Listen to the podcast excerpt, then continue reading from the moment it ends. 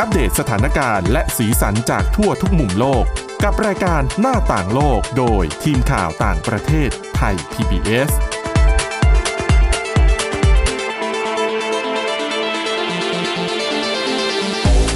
สวัสดีค่ะ ต้อนรับคุณผู้ฟังเข้าสู่รายการหน้าต่างโลกนะคะ มาอัปเดตสถานการณ์แล้วก็สีสันจากทั่วทุกมุมโลกกับทีมข่าวต่างประเทศไทย PBS ค่ะ วันนี้กับคุณจารุพรโอภาสรัฐ แล้วก็ดิฉันทิพย์ตะวันเทยระในยพงค์ค่ะ สวัสดีค่ะ สวัสดีค่ะ วันนี้เรามีเรื่องเกี่ยวกับประเทศจีนมาเล่าให้ฟังกันแบบเต็ม อืม จุใจเลยแต่ว่ายอมรับว่าต้องเป็นเรื่องที่น่าสนใจแน่นอนนะคะ ค่ะ เพราะว่าหน้าต่างโลกเอามานำเสนอให้คุณผู้ฟังฟังแบบนี้นะคะ เรื่องแรกเนี่ยให้คุณจารุพรเล่าดีกว่า อืม เป็นเรื่องของคนจีนเขาบอกว่า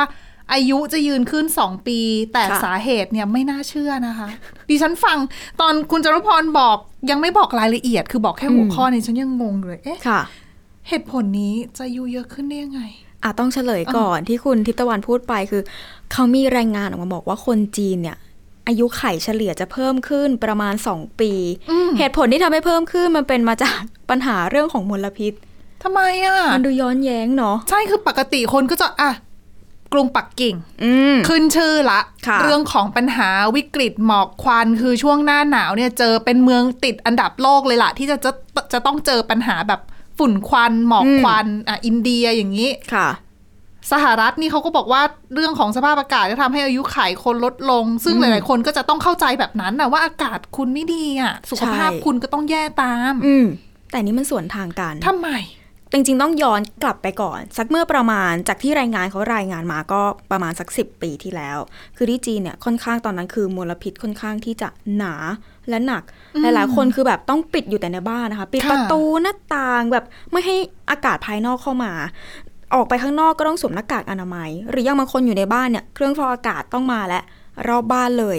เพื่อพยายามที่จะหลีกหนีกับตอนนั้นเขาเรียกได้ว่าเป็นแบบเหมือนแบบวินาศภัยทางอากาศเลย อืม หลายๆ คนก็คือแบบว่าคิดว่าโห แล้วเมื่อไหร่นะ สภาพอากาศมันจริงๆหายไป พอหลังจากตอนนั้นมาเนี่ย ด้วยความที่คุณภาพอากาศมันแย่มาก แล้วคุณคิดดูประเทศจีน มหาอำนาจของโลก เป็นคุณคุณอายไหมเอาอย่างนี้ดีกว่า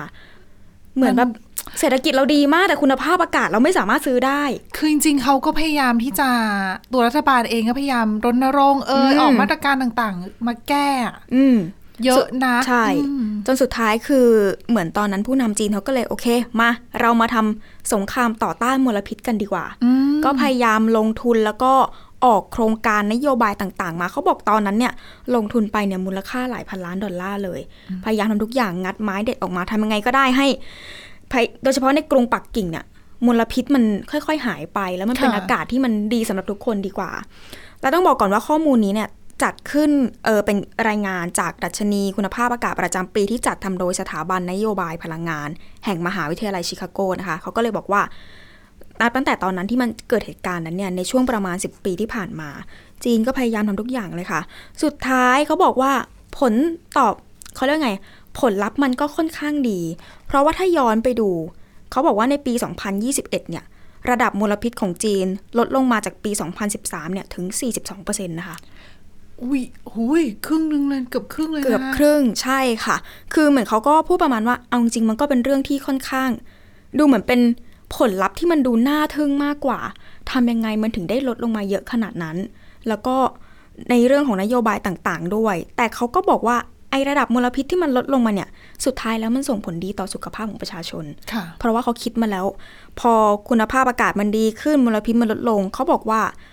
ถ้าไปคิดเฉลี่ยเฉลี่ยดูแล้วเนี่ยจะทำให้อายุขัยของประชากรจีนเนี่ยพลเมืองจีนเนี่ยยาวขึ้นมาอีกประมาณ 2.2 ปี อืม ก็คือมันก็ เยอะนะ ใช่ส่งผลเรื่องของเอ่อคุณภาพชีวิตประชาชนด้วย แล้วก็ต้องบอกก่อนว่า อืมเขาเรียกว่ามันก็เป็นเรื่องที่ค่อนข้างยาก เพราะว่าจริง ๆ เมืองต่างๆ ของจีนหลาย ๆ เมืองเนี่ยถือว่าเป็นเมืองที่เคยติดอันดับคุณภาพอากาศที่แย่ที่สุดในโลกมาแล้วอ ค่ะ ย่างที่ทราบกันดี หลาย ๆ ช่วง โดยเฉพาะพวก PM 2.5 แต่ในปัจจุบันเองก็ยังมีบางเมืองด้วยนะคะ ที่มันก็ยังติดอันดับอยู่ แต่หลังๆ มานี้บางเมืองก็ถือว่าเฟดเฟดออกไปกลายเป็นว่า หลายเมืองในแถบเอเชียใต้แล้วก็ตะวันออกกลางมาแซงจีนไป อย่างในปี 2021 เนี่ยเขาบอกว่าปักกิ่งเนี่ยสามารถบันทึกสถิติคุณภาพอากาศรายเดือนที่ดีที่สุดได้เลยนะคะ นับตั้งแต่เริ่มมีการบันทึกข้อมูลมาเมื่อปี 2013 นอกจากนี้แต่เขาก็ยังมีการเตือนว่ามันดีขึ้นไม่ได้แปลว่าดีแล้ว อืม คือเหมือนถ้าเกิดว่าเขาบอกว่าตอนนี้เนี่ยจีนเองก็ยังมีหลาย ๆ เรื่องที่ยังต้องแก้ไข เพราะว่ายังคงเป็นประเทศที่มีมลพิษมากที่สุดเป็นอันดับที่ 13 ของโลกอยู่นะคะ ค่ะ แล้วก็อย่างที่บอกไปคือมลพิษอาจจะพวกละอองขนาดใหญ่มันอาจจะลดลง แต่มันยังมีพวกมลพิษขนาดเล็ก ๆ ที่สุดท้ายแล้วคือถ้าเกิดว่ามันเข้าไปตามร่างกายของคนเราเนี่ย ระบบทางร่างกายมันไม่สามารถป้องกันได้ตามปกติ ไอ้พวกเนี้ยแหละก็ยังถือว่าเป็นเรื่องอันตรายแล้วก็ เขาบอกว่ายังคงมีมากกว่า มีสูงกว่าในเขตที่มีมลพิษมากที่สุดในสหรัฐถึง 40%เลยนะคะด้วยความที่อย่างที่บอกไป ก็มองดูแล้วมันก็ลดลงนี่ เขาบอกว่าถ้าเกิดว่าไปวัดในระดับมาตรฐานของจีนอะที่เขากำหนดกันเองในประเทศ ก็ถือว่าระดับมลพิษเนี่ยไม่ได้เกิน แต่ถ้าเกิดว่าไปวัดขององค์การอนามัยโลก เขาบอกว่าคุณภาพอากาศหรือพวกมลพิษของจีนเนี่ยยังคงสูงกว่ามาตรฐาน คือบางคน ของ เขาบอก WHO อยู่ เขาก็บอกว่าตัวจีนเองการจะลดปัญหาเรื่องของมลพิษทางอากาศมันก็อาจจะทำได้ยาก เพราะว่าหนึ่งอาเป็นประเทศอุตสาหกรรมแล้วเนาะตอนนี้ ค่ะ พยายามที่จะกระตุ้นเศรษฐกิจกระตุ้นภาคการผลิต ดังนั้นยุคหลังโควิด -19 มาเนี่ย ก็อาจจะทำให้เรื่องของปัญหามันหมอกควันฝุ่น ค่ะ ควันพิษแบบเนี้ยมันกลับมาอีก อืม แต่รัฐบาลเองก็ต้องพยายามหาวิธีในการแก้ไขระยะยาวนะ เพราะในท้ายที่สุดแล้วเนี่ย มันก็จะส่งผลถึงเรื่องของสุขภาพของประชาชนในประเทศ แล้วมันก็จะย้อนกลับมาทำร้ายในเชิง ในเชิงนโยบายทำร้ายในเชิงแบบทุก ๆ ด้านของประเทศเองอยู่แล้วไม่ว่าจะเป็นเศรษฐกิจ เพราะว่าถ้าสมมติว่าคนที่อยู่ในประเทศป่วยกันเยอะ สุขภาพ ค่ะ ไม่แข็งแรง คนที่ต้องแบกรับก็คือรัฐบาลก็คือประเทศนั่นแหละ อืม ที่จะต้องมาดูแล ใช่ นะมันก็วนกลับไป แบบเป็นวงล้อแบบเนี้ย อืมแล้วถ้าเกิดว่าเขาบอกว่าถ้าเกิดว่าแล้วถ้าเกิดว่าเราไปดูว่า แล้วตอนนั้นจีนดำเนินนโยบายอะไรบ้าง ค่ะ ทำไมมันถึงได้ดูลดลงมาได้ เออ ค่อนข้าง ทำไม น่าทึ่ง เกิดขอะไร นาดนั้น ขึ้นค่ะ คือรายงานชิ้นนี้เขาก็บอกว่าจริงๆตั้งแต่ช่วงปี 2014 เนี่ย ถ้าย้อนไปดูรัฐบาลจีนมีหลายนโยบายค่ะ อย่างเช่น เขามีการจำกัดจำนวนรถยนต์บนท้องถนนในเมืองใหญ่ ๆ ไปจนถึงการพวกห้ามสร้างโรงไฟฟ้าถ่านหินแห่งใหม่ในพื้นที่ที่มันมีมลพิษมากที่สุด หรือว่าจะเป็นเรื่องของการอย่างที่บอกไปโรงงานเยอะ ค่ะ แหล่งอุตสาหกรรมเยอะก็จะมีการลดการปล่อยแก๊สเรือนกระจกตามโรงงานด้วย หรือยังบางที่ก็อาจจะมีการปิดโรงงานที่มีอยู่ รวมไปถึงพยายามลดกิจกรรมหรือว่าการทำงานในเชิงอุตสาหกรรมที่มีมลพิษสูงๆก็อย่างเช่น พวกการผลิตเหล็ก อืม แต่เขาบอกว่าการที่ออกมาเนี่ยแล้วถ้าประชาชนไม่ทำตาม มันก็ดูไม่น่าจะเกิดผลอะไร มันก็เท่า ได้ นั้น คือรายงานชิ้นนี้เขาก็บอกว่า อันเนี้ยมันเป็นข้อดี เพราะว่า ค่ รัฐกำหนดนโยบายมา แล้วประชาชนเองหลาย ๆ ส่วนหลาย ๆ คนก็ช่วยกัน เขาเรียกว่าช่วยกันดำเนินตามนโยบายนั้นๆ ค่ะ มีออกมาแล้วก็ช่วยกันทำสุดท้ายแล้วก็คือเหมือนกับว่าทำให้พวกแนวโน้มมลพิษต่างๆ มันก็ลดลงได้ เพราะว่ารัฐเองก็ออกประชาชนเองก็ช่วยกัน อืม มันก็เลยเป็นในทิศทางที่ดีขึ้น แต่อย่างที่บอกไปจีนดีขึ้นแล้ว แต่ถ้ากลับไปดูสภาพ ต้องใช้คำว่าอาจจะเป็นคำว่าสภาพเลยเพราะว่าอย่างประเทศอื่นๆ โดยเฉพาะในแถบเอเชียใต้ ค่ะ กลับกลายเป็นว่าพื้นที่เหล่านี้เหมือนกับสถานการณ์ค่อนข้างเลวร้าย อืม ยิ่งขึ้นเรื่อยๆ อย่างปัจจุบันจีนอาจจะหลุดพ้นไปแล้ว เอเชียใต้เนี่ยแหละค่ะ กลายมาเป็นศูนย์กลางมลพิษระดับโลกแทน เพราะว่าที่นี่เนี่ยเป็นที่ตั้งของ 4 ประเทศที่มีมลพิษมากที่สุด ก็จะได้แก่บังกลาเทศ อินเดีย เนปาลแล้วก็ปากีสถาน อืม ซึ่งแค่ 4 ประเทศนี้ก็คือมีจำนวนประชากรรวมๆกันเนี่ยก็เกือบเกือบๆหนึ่งในสี่ของโลกแหละ อินเดียประเทศเดียวก็ไปขนาดไหนแล้วนะ ใช่ ตอน ค่ะ นี้อืม อืมแล้วก็ถ้าเกิดว่าไปดูกันเขาบอกว่า แล้วมันมันเลวร้ายมากขนาดไหน เลวร้ายถึงขนาดที่เขาบอกว่ากลับกลายเป็นว่า อายุขัยของประชากรในประเทศเหล่านี้เนี่ยเขาบอกว่าลดลงไปประมาณ 5 ปี โอ้โหห้าปีเลยนะ ใช่ค่ะ เนื่องมาจากไอ้พวกมลพิษที่มันมีอยู่ คือเหมือนมันสวนทางกับจีนมากเลยนะ แต่เวลาภาพที่มันออกมาในทุกๆ ปีอะ อืม อย่างอย่างบังกลาเทศปากีสถานบางทีเราอาจจะไม่ค่อยเห็นในข่าว อืม อินเดียเนี่ยชัด ใช่ค่ะ คือบางทีดิฉันเห็นภาพนะ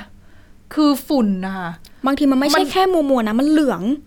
หนึ่งเหลืองสองบางทีเรายืนกันอยู่แบบเนี้ยใกล้ๆ ยังมองไม่เห็นกันน่ะ ใช่ เพราะว่าฝุ่นมันแบบ ปกคลุมไป อืม หมดอะนะคะ จนขนาดมองกันเนี่ยยังมองไม่เห็นน่ะ ถูกต้อง คือมันร้ายร้ายแรงขนาดไหนแล้วคุณคิดดูว่า พอมันเป็นฝุ่นละอองขนาดเล็กเป็น PM 2.5 แล้วคุณ อืม หายใจเข้าไปแค่ตอนนั้นที่บ้านเราเนี่ยมีปัญหาเยอะๆเนี่ยเรายังรู้สึกทรมานเลยนะ แล้วเหมือนบางคนบอกว่าแค่เฉพาะที่โล่งหรือเปล่าอย่างอินเดียจริงๆที่ที่ดิฉันเคยเห็นภาพ ค่ะ ตามพวกสถานีรถไฟ อ้อ ที่มันเป็นตามตัวอาคารอ่ะ มันยังแบบ เข้าไปเหรอ จางๆ แบบมัวๆมองไม่เห็นเลยขนาดเป็นภายในอาคาร ตอนแรกคิดว่าคงจะเป็นแค่ข้างนอกไม่ใช่ คือด้วยความที่มันเยอะมาก แล้ว ๆ เขาก็ มัน เข้า หล ไปด้วยอยู่ดี ใช่ พอเป็นอย่างนั้นแล้วก็ด้วยความที่มันแรงมากๆ เขาบอกว่ากลับกลายเป็นว่าไอ้พวกมลพิษทางอากาศเนี่ย มันจะส่งผลกระทบต่ออายุขัยของประชาประชาชนในประเทศเนี้ยมากกว่าการที่สูบบุหรี่หรือว่าการบริโภคน้ำไม่สะอาดอีกนะคะ คือมันยากตรงที่ว่าพอมันเป็นอากาศอะทุกคนต้องหายใจเข้าไปอะคือถ้าน้ำคุณอะยังไปแบบ ไม่ เลือไม่ดื่มกได้ไหม ไม่ดื่มอันนี้ อ่า ไหมแล้วไปหาน้ำที่มันดีกว่า อืม หรือว่า ไม่ ห สู รื บ ว่า บุหรี่ ไม่สูบบุหรี่อะหรือหรือบางคนบอกว่าเป็นอะไรนะ ที่เราไม่ได้สูบแต่เราได้กลิ่นอะไรเงี้ยมัน อ๋อ มันก็ยังมีวิธีในการหลีกเลี่ยงได้อะ ใช่ แต่พอมันเป็นอากาศอะ คุณร้องไม่หายใจสิ ไม่ได้ ไงแล้วฝุ่นขนาดเล็ก2จุด PM 2.5 คุณต้องกรองอย่างดีนะ ไม่งั้นคุณก็กรองมันไม่ได้อ่ะ อืม โอ้โห ยากโจทย์มันค่อนข้างยากอย่าง ค่ะ ในอินเดียเองก็ถือว่าเป็นพื้นที่ที่มีความเสี่ยงสูงเป็นพิเศษ เนื่องมาจากที่เรารู้กันดีก็คือเรื่องของความหนาแน่นของประชากร ค่ะ รวมไปถึงจำนวนผู้คนที่เขาอาศัยอยู่ในเขตเมืองที่มลพิษมันก็ค่อนข้างสูงอยู่แล้ว เออ อย่างในรายงานนี้เขาบอกว่าเมื่อปี 2021 เนี่ยมลพิษฝุ่นละอองของอินเดียเนี่ยมีมากกว่าค่ามาตรฐานของ WHO ถึง 10 เท่าเลยนะคะ สูงขนาดนั้น รวมไปถึงมันมีปัจจัยหลายอย่างที่หลาย ๆ ประเทศเหล่านี้เนี่ยเขามีร่วมกันก็คือเรื่องของการเติบโตของจำนวนประชากร ค่ะ ที่มันก็เพิ่มขึ้นเร็วมาก การพัฒนาทางเศรษฐกิจ รวมไปถึงการพวกพัฒนาอุตสาหกรรมในช่วง 20 ปีที่ผ่านมา ค่ะ พอมันเป็นแบบนี้คนเยอะขึ้นต้องการใช้พลังงานเยอะแน่นอน พลังงานก็ต้องใช้ เริ่มเกิดการใช้เชื้อเพลิงต่างๆโดยเฉพาะพวกฟอสซิลพอมัน ค่ะ สูงขึ้นไปปุ๊บ สุดท้ายแล้ว ควันพิษ อืม แค่มีรถเยอะขึ้นเนี่ย อืม ควันก็เยอะขนาดไหนแล้วนะคะ ใช่ แล้วถ้ารถเป็นรถที่ไม่ไม่ใช่รถใหม่ เป็นรถ อืม เก่า เป็นรถที่ไม่ได้มีเทคโนโลยีอะไรแบบพิเศษที่ช่วยทำให้ อืม ปล่อยมลพิษที่มันไม่แย่มากนักอะ ก็ยิ่งยาก อย่างใน อ๋อ บังกลาเทศ ข้อมูลนี้น่าสนใจเขาบอกในช่วงปี 2010 ถึง 2020 เพียง 10 ปีเนี่ย ปริมาณการใช้รถยนต์บนท้องถนนเนี่ยเขาบอกว่าเพิ่มขึ้นมาถึง 3 เท่า อืม นั่นแหละค่ะ แล้วถ้าเป็นรถที่มันไม่ใช่แบบรถไฟฟ้า ค่ะ รถไฮบริดอย่างเงี้ย ใช้ไปเรื่ ไหน อยๆ จะ รวม เรื่อง ๆกั ข น องการก่อสร้างอีก ถูก มี ต้อง ช่วงก่อนโควิด -19 ที่ฉันไปทำข่าวที่ปากีสถาน อืม แล้วไปตอนนั้นไปเมืองลาฮอร์ค่ะเป็นเมืองใหญ่ อืม โอ้โห ฝุ่นควันเยอะมากคุณ อืม คือดิฉันงงมากว่าโอ้โหอยู่กันได้ยังไง ฝุ่นเยอะขนาดนี้ อืม คือแล้วถนนอะรถวิ่งไปนะคะ ฝุ่นก็ตีขึ้นมา คือเป็นฝุ่นจากการก่อสร้างอะคือตอนนั้นเขาก่อสร้างพวกรถไฟพวกถนนอะไรอย่างนี้อยู่อะค่ะ แล้วฝุ่นแบบเยอะมากอย่างที่ดิฉันไม่เคยเห็นในบ้านเราถึงแม้จะมีก่อสร้างก็ตาม เออแสดงว่าถือว่าเป็นปัญหาใหญ่อีกเรื่องหนึ่งหนีไม่พ้นเรื่องของการเผาพื้นที่เกษตร อ่าเนี่ยปัญหาใหญ่เหมือนกันในอินเดีย ใช่ ก็เจอเยอะนะคะ อย่างบางคนก็คือคิดว่า โอ้โห ถ้าจะลงทุนไถหน้าดินหมดงบเยอะเผาเผาเลยก็แล้วกัน แล้วบางทีมันลาม แล้วใช่แล้วมันมันเป็นปัญหาที่กลายเป็นข้อพิพาทระหว่างรัฐในอินเดียเองก่อนหน้านี้ก็มีเหมือนกันนะ เกิดขึ้นแทบจะทุกปีเลยล่ะ ใช่ นอกจากนี้จริงๆ ก็บอกว่า แล้วรัฐบาลของประเทศเหล่านี้เนี่ยเขาไม่ทำอะไรกันหรอกจริงเขาทำนะคะ เขาก็พยายามทำทุกอย่างแหละ ออกนโยบายคิดค้นนู่นนี่มัน แต่มันยังมีเรื่องของความแตกต่างในด้านของความแข็งแกร่งทางเศรษฐกิจ อืม อ่ะคุณคิดดูอ่ะเทียบจีนกับปากีสถานอย่างเงี้ย ะค่ะ มันก็ไม่ได้ รวมไปถึงพวกโครงสร้างพื้นฐานต่างๆ ก็เลยทำให้เหมือนกับว่า อาจจะพยายามอยู่แหละ แต่ก็อาจจะไม่ได้สำเร็จรวดเร็วเท่ากับจีนมากนัก รวมไปถึงปัญหาหลาย ๆ อย่างก็มันก็ทวีมากขึ้นเรื่อย ๆ นะคะ อีกพื้นที่หนึ่งแอฟริกาเอง ก็ถือว่าเป็นพื้นที่ที่เป็นเขาเขาเรียกว่าแหล่งรวมมลพิษเหมือนกัน ค่ะ เผชิญกับความยากลำบากเช่นเดียวกัน จริง ๆ ในแอฟริกาต้องบอกว่ามีพวกกองทุนหลาย ๆ อย่างเข้าไปช่วยเหลือ แต่ส่วนมากมันไปเกี่ยวกับทางด้านพวกสุขภาพ สาธารณสุขจะเป็นส่วนใหญ่ อืม พวก HIV มาลาเรีย หรือพวกวัณโรค ค่ะ แต่พวกกองทุนที่มันจะไปช่วยต่อสู้กับมลภาวะเหล่าเนี้ยมันยังไม่มีไง ถึง แต่ มีก็มีน้อย แต่ มาก คือ ๆ ถ้าถ้าเราพูดถึงเรื่องปัญหามลพิษทางอากาศอะ อืม ดิฉันก็แทบไม่นึกถึงแอฟริกาเลยนะเอาจริงๆ อืม คือเราไม่ค่อยเห็นข่าว ในแอฟริกาเท่าไหร่เกี่ยวกับเรื่องปัญหามลพิษเนี่ย อืม คือส่วนใหญ่ก็อาจจะไม่เป็นโรคระบาดไปซะ อืม หรือไม่ก็เป็นความขัดแย้งเรื่องของการ ค่ะ สู้รบ แต่จริงๆเขาก็มีปัญหา มี ในเรื่องนี้ ใช่ เหมือนกัน ใช่ แล้วก็ยิ่งพอเป็นพื้นที่ตรงนั้น หลาย ๆ อย่างก็เลยไม่ค่อยเอื้อ แม้กระทั่งเรื่องสุขภาพเองที่มันต้องมาเป็นอันดับต้น ๆเขาก็ยังต้องพึ่งพากองทุนระหว่างประเทศเลยนะภาษาอะไรกับพวกมลพิษทางอ้อมอย่างเงี้ยค่ะ คือปัญหาคือแม้กระทั่งตัวรัฐบาลที่แข็งแกร่งมีเสถียรภาพในการปกครองประเทศเนี่ย หลาย ๆ ประเทศก็ก็ยังไม่ได้นะ ใช่ ล่าสุดก็เพิ่งมีรัฐประหารไปในกาบอง อืม เออ นะ แล้วแบบสภาพแบบเนี้ยเราจะ เราจะมาสนใจในเรื่องของปัญหาสุขภาพที่ที่เกิดขึ้นกับประชาชนได้ยังไงอะ อืม คือองค์กรระหว่างประเทศองค์การระหว่างประเทศเอ่ยหน่วยงานระหว่างประเทศเอ่ยเนี่ยเขาระดมทุนแล้วก็สนับสนุนโครงการช่วยเหลือในแอฟริกาเยอะยังไง แต่ว่าพอเกิดเหตุแบบนี้ขึ้นอะ มันชะ บาง งัก ทีใช่ อืม หรือไม่ก็เขาก็ทำได้ไม่เต็มที่ มันไม่ต่อเนื่องอะค่ะ อืม พอมีรัฐบาลชุดนี้เกิดรัฐประหารก็ต้องเปลี่ยนใหม่กว่าจะเหตุการณ์ในประเทศกว่าจะสงบได้ ใช่ ตั้งรัฐบาลที่มันมีเสถียรภาพ โอ้โห ใช้เวลา หลายปี ถูก ม ต้องค่ะ นะก็ถือว่าเป็นจริง ๆ คือปัญหาเรื่องมลพิษทางอากาศเนี่ยมันเป็นปัญหาที่ต้องต้องช่วยกันแก้ไข อืม แล้วก็อย่างที่คุณจารุพรบอกว่า ภาครัฐทำอย่างเดียวไม่ได้ไง อืม ฝั่งประชาชนเองก็ต้องช่วยกันด้วยเหมือนกัน เพราะว่าจริง ๆ ก็เป็นเรื่องที่มันเกี่ยวข้องกับตัวเราโดยตรงอะนะคะ อืม คือเอเชียตะวันออกเฉียงใต้บ้านเราก็ติดอันดับเหมือนกันเรื่องมลพิษทางอากาศ ไม่ใช่เล่น ๆ อย่าง อ่า ที่ฉันจำไม่ได้ที่ก่อนหน้านี้เหมือนเคยมีการเผาพืชไร่แล้วก็ควัน อ่า ก็ข้ามมาประเทศเราเหมือนกัน ใช่ อย่าง อิน เงี้ โด ย นีเซียก็มีเยอะ อืม มาเลเซียก็มีนะคะ อืม เออ ก็ถือว่าเป็นปัญหาใหญ่เป็นปัญหาข้ามชาติด้วยนะ ถูกต้อง อ่าอ่ะ ยังไงก็ช่วยๆกันปัญหานี้อยู่กับเรามาหลายปีละ แล้วก็ดูเหมือนว่าอนาคตก็จะยังมีต่อไป ถ้า ค่ะ ถ้าเรายังไม่ไม่ไม่ช่วยกัน อืม อ่ะเรื่องต่อไปอย่างที่บอกว่ายังอยู่ในจีนนะคะ แต่ว่าเรื่องนี้อาจจะคือบ้านเราอาจจะมองว่า เออมันก็เขาเรียกว่าอะไรอะน่าสนใจดูไม่ อืม น่าจะเป็นปัญหาแต่จริงๆแล้วมันเป็นปัญหาระดับชาตินะ ค่ะ เรื่องของการแต่งงาน โอ้ คือเขามีข้อมูลมาค่ะว่าปัจจุบันเนี่ยนะ ตัวเลขคนจีนแต่งงานเนี่ยเขาลดลงค่ะ แล้วลดลงเนี่ยนะ ติดต่อกันมา 9 ปีละ โห แล้วลดเยอะนะคะ คือเขาบอกว่าตั้งแต่เก็บสถิติในปี 1986 สถิติปี 2022 เนี่ยเขาบอกว่าต่ำที่สุดนับตั้งแต่เริ่มเก็บข้อมูลปี 1986 โห อืมเขาบอกว่าเมื่อเมื่อปีที่แล้วนะ มีคนจีนจดทะเบียนสมรสไปเนี่ยไม่ถึง 7 ล้านคู่นะคะ อืม แล้วก็น้อยกว่าปี 2013 เนี่ยที่เขาบอกว่าตอนนั้นเนี่ยเอ่อสูงที่สุดเนี่ย ครึ่งหนึ่ง อืม ตัวเลขแบบเดี๋ยวดิฉันขอเปิดตัวเลขอ่ะปี 2022 เนี่ย ที่ผ่านมา คนจดทะเบียนสมรสในจีน 6.83 ล้านคู่ อืม อืม ปี 2021 คือก่อนหน้า 7.63 ล้านคู่ คือมัน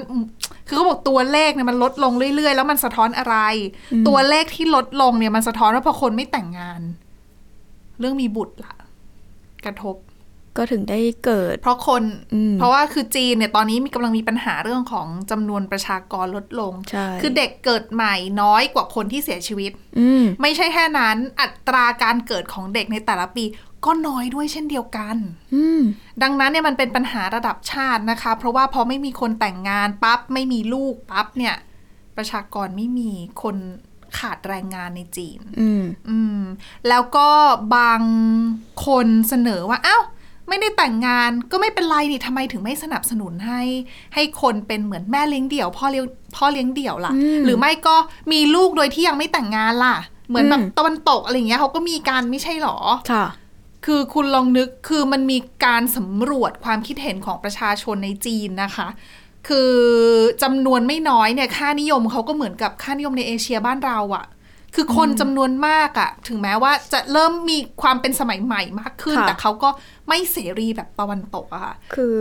ต้องบอกว่าปัจจุบันคนหลาย ๆ คนอย่างนี้หลาย ๆ คู่ อืม คือพยายามแบบอยู่ก่อนแต่งก็มี อ๋อ แต่ถ้ามองว่าถึงขนาดต้องมีลูกเนี่ยมันต้องแต่งงาน ใช่คือ เออ คือเราเนี่ยในเอเชียรวมไปถึงในจีนด้วยนะคะ ที่มีการสำรวจกันมาเนี่ยเขาก็บอกว่ายังมีค่านิยมยังคงมีความรู้สึกว่า คือถ้าคุณจะมีลูกอ่ะคุณก็ควรจะต้องแต่งงาน ใช่ หรือไม่ก็คุณอยู่กันอยู่ก่อนแต่งก็อาจจะได้นะ แต่ว่าแต่ว่าก็จะมีมีคนที่เป็นเหมือนอนุรักษ์นิยม คือคุณพ่อคุณแม่ในวัยที่สูงอายุแล้วเนี่ยเขาก็อาจจะไม่ยอมรับแล้วด้วยความที่เป็นสังคมคนจีนนะคะ อืม เออเขาก็จะแบบ นะ มัน แต่ง ก็ งาน พู กั ด นก่อนได้ไหมล่ะ เออ มันก็พูดยากดังนั้นเนี่ยก็เลยมีปัญหานะคะ ว่าคนจีนไม่ค่อยอยากแต่งงานกันเท่าไหร่ทาง ภาครัฐก็เลยพยายามที่จะหา หามาตรการจูงใจต่างๆ นานาเยอะแยะเลยนะคะ ซึ่งหนึ่งในนั้นเนี่ยมีเมืองชื่อเป็นเขตนะคะเขตฉางซานในมณฑลเจ้อเจียง เขากระตุ้นคนแต่งงานโดยการที่แจกเงิน อืม แต่ดิฉันว่าเงินไม่ค่อยเยอะเท่าไหร่นะ ค่ะ แต่ด้วยความที่เขตเนี้ยไม่ได้เยอะไม่ได้ใหญ่ไงไม่ได้ถึงขนาดเป็นสักเป็นไซส์แบบเมืองไง อืม เขาแจกหนึ่งพันหยวน ถ้า ค่ะ เจ้าสาวอายุไม่เกิน 25 ปี มีกำหนดอายุด้วย มีกำหนดมีกำหนดเขาบอกว่า อันเนี้ยเป็นมาตรการที่อยากจะกระตุ้นให้คนแต่งงานกันเร็วหน่อย คืออ อ ปัจจุบันเนี่ยคนจีนเขาคือนอกจากไม่แต่งนะ อืม คนที่ตัดสินใจแต่งก็คืออายุเยอะ คืออายุมากหน่อยอะถึงจะเริ่มลงหลักปักฐาน ก็อยากมั่นคงก่อนหรือเปล่า ใช่เพราะปัญหาเรื่องเงินในการแต่งงาน อืม มีปัญหานี้สูงค่ะ ค่ะ ดังนั้นเขาก็เลยเหมือนกับอ่ะเก็บเงินก่อนแล้วค่อยแต่งงานกว่าจะได้แต่งกันจริงๆอ่ะก็อายุเยอะแล้วแล้วทางทางการจีนทางการท้องถิ่นเขาก็มองว่า บางทีอายุเยอะไปไม่ตอบสนองต่อความต้องการในการให้ผลิตลูกไง อ๋อ อั อั นนี้ดิฉันพูดคำแบบง่ายๆเลยนะ คือทางเจ้าหน้าที่เขาไม่ได้ใช้คำเหล่านี้หรอก อืม เออแต่คือในความหมายของเขาก็แบบประมาณนี้แหละ อ่า ก็คือแจกเงินคุณจะได้แต่งงานกันเร็วหน่อย แล้วคุณจะได้มีลูกทันใช้ อืม ยังไม่รู้นะว่าจะได้ผลหรือเปล่า ไม่ใช่แค่นี้นะคะ อันนี้เป็นเขตดึงในเจอเจียง ค่ะ มีอีกหลาย ๆมณฑลนะคะ คือเขาก็ออกมาตรการ เป็นโครงการนั่นแหละค่ะ เรื่องของการที่จะเพิ่มวันลาฮันนีมูน อ๋อ คือปกติเวลาคุณแต่งงานอะดิฉัน ค่ะ ไม่แน่ใจว่าในเมืองไทยเป็นยังไงนะว่าแบบแต่งงานแล้วเขาจะอนุญาตให้คุณลาลาแบบลาไปเที่ยวฮันนีมูนได้ไหมดิฉันว่าได้แต่ว่า มันเหมือนไม่ใช่วัฒนธรรมบ้านเราหรือเปล่า ไม่แต่บ้านเราก็ลาพักร้อนไง อ๋อ คือถ้าสมมติว่าเราสองคนแต่งงาน กัน โอเคค่ะ อันนี้เป็นแต่งงานเพศเดียวกัน อ่ะ ไม่รู้ได้หรือเปล่าอ่ะนั่นแหละถ้าสมมติเราแต่งงานกันอย่างเงี้ยอย่างบ้านเราอะเราก็ยื่นใบบัตรใบลาพักร้อนพร้อมกันไงแล้วเราก็ไปเที่ยว อ๋อ แต่พักร้อนเราเขาก็จะไม่ได้ให้เยอะไง ใช่ ที่จีนไม่ใช่แล้วนะคะ หลายมณฑลค่ะ ตอนนี้ พิจารณาบ้างหรือไม่ก็อนุมัติไปแล้ว ให้คู่บ่าวสาวจะบ่าวสาวไหมคือคู่ที่เพิ่งแต่งงานเอางี้ดีกว่า อืม ลาพักร้อนไปเลย แต่เขาใช้คำว่าลาฮันนีมูน ๆอ๋อ สูงสุดเนี่ยสามสิบวัน โอ้โห ลาไปเลยเดือนหนึง ไม่ต้องทำงานหนึ่งเดือน คือกลับมาต้องต้อง ลืม ต้องสอง แล้ว ขีดแล้วนะ ให้ขนาดนั้น ใช่เขาบอกว่าสาเหตุที่ลาสามสิบวันเนี่ยแล้วได้เงินเดือนด้วยนะ เพราะว่าให้เทียบเหมือน โอ้ เห โห มือนเวลาเราลาพักร้อนอะเราก็ได้เงินเดือนใช่ไหม ค่ะ เอออันนี้เฮ้ยลาฮันนีมูนไป 30 วันแล้วคุณก็ได้เงินเดือนตามปกติไปหนึ่งเดือนฟรี อืม ๆไปเที่ยวซะ แล้วคุณจะได้มีลูก โอ้โห เออเขาบอกอันเนี้ยกระตุ้นกันสุดตัวอืมเขาบอกว่าแต่นักวิชาการหลายคนก็บอกว่าเนี่ยเป็นเป็นไอเดียที่ดีนะ มีประสิทธิภาพมากเลย เพราะว่าหนึ่งเนี่ยนอกจากคุณจะช่วยเพิ่มโอกาสในการที่จะมีลูกได้แล้วเนี่ย อืม สองคุณกระตุ้นเศรษฐกิจด้วยนะ อ่ะ เพราะเวลา ใช่ คุณไปเที่ยวอ่ะคุณก็ต้องใช้เงิน อืม เออคุณก็เศรษฐกิจก็โตอีก ค่ะ นอกจากนั้นคุณมีลูก ลูกคุณก็ทำให้เศรษฐกิจดีขึ้นอีก อืม เออยิงปืนนัดเดียวได้นกหลายตัวเลยทั้งผลระยะสั้นกลางยาวดังนั้นเนี่ย โอ้โห ใครๆก็แฮปปี้เขาว่า ค่ะ อย่างนี้ อ่า เออก็เป็นอีกหนึ่งมาตรการแต่ตอนนี้ยังไม่รู้นะคะว่า ว่ามาตรการแบบเนี้ยได้ผลมากน้อยแค่ไหน แต่ดิฉันว่าโจทย์ยากไปหน่อย ม อย่างที่บอกว่าต้องแต่งภายในแบบอายุ 25 ปี อย่างบางคนอาจจะมองว่าโหยังใช้ชีวิตได้เยอะเลยนะ ใช่ใช่ ต้องมาลงหลักปักฐาน มีลูกและการเลี้ยงลูกแต่ละทีไม่ใช่เรื่องง่ายนะคะ โอ้ในเลี้ยงลูกในจีนสูงมากเขามีการประเมินเอาไว้อะ ค่ะ ว่าถ้าคุณอยากจะเลี้ยงเด็กคนนึงนะ อืม ตั้งแต่เกิดนะ จนถึงอายุ 18 ปีอะให้เขายืนได้ก็หลัง 18 ปีก็ ค่ะ เริ่มเป็นผู้ใหญ่ ศูนย์ถึงสิบแปดปีเนี่ยถ้าคุณจะเลี้ยงเนี่ยเขาคำนวณไว้เลยว่า คุณจะต้องใช้เจ็ดเท่าของ GDP per capita คืออะไรเจ็ดเท่าของเงินเดือนของของเราผู้ใหญ่หนึ่งคนที่ทำงานหนึ่งปี อืมนั่นไง เช่นสมมุติอะ เป็นคุณดิฉันเป็นคุณแม่ใช่ไหมมีลูกเกิดมาฉะดิฉันจะเลี้ยงลูกที่อายุตั้งแต่ศูนย์ถึงสิบแปดปีให้ได้เนี่ยเงินที่ต้องใช้ทั้งหมดคือ เงินที่ฉันทำงานได้หนึ่งปีนะคะทั้งปีเลย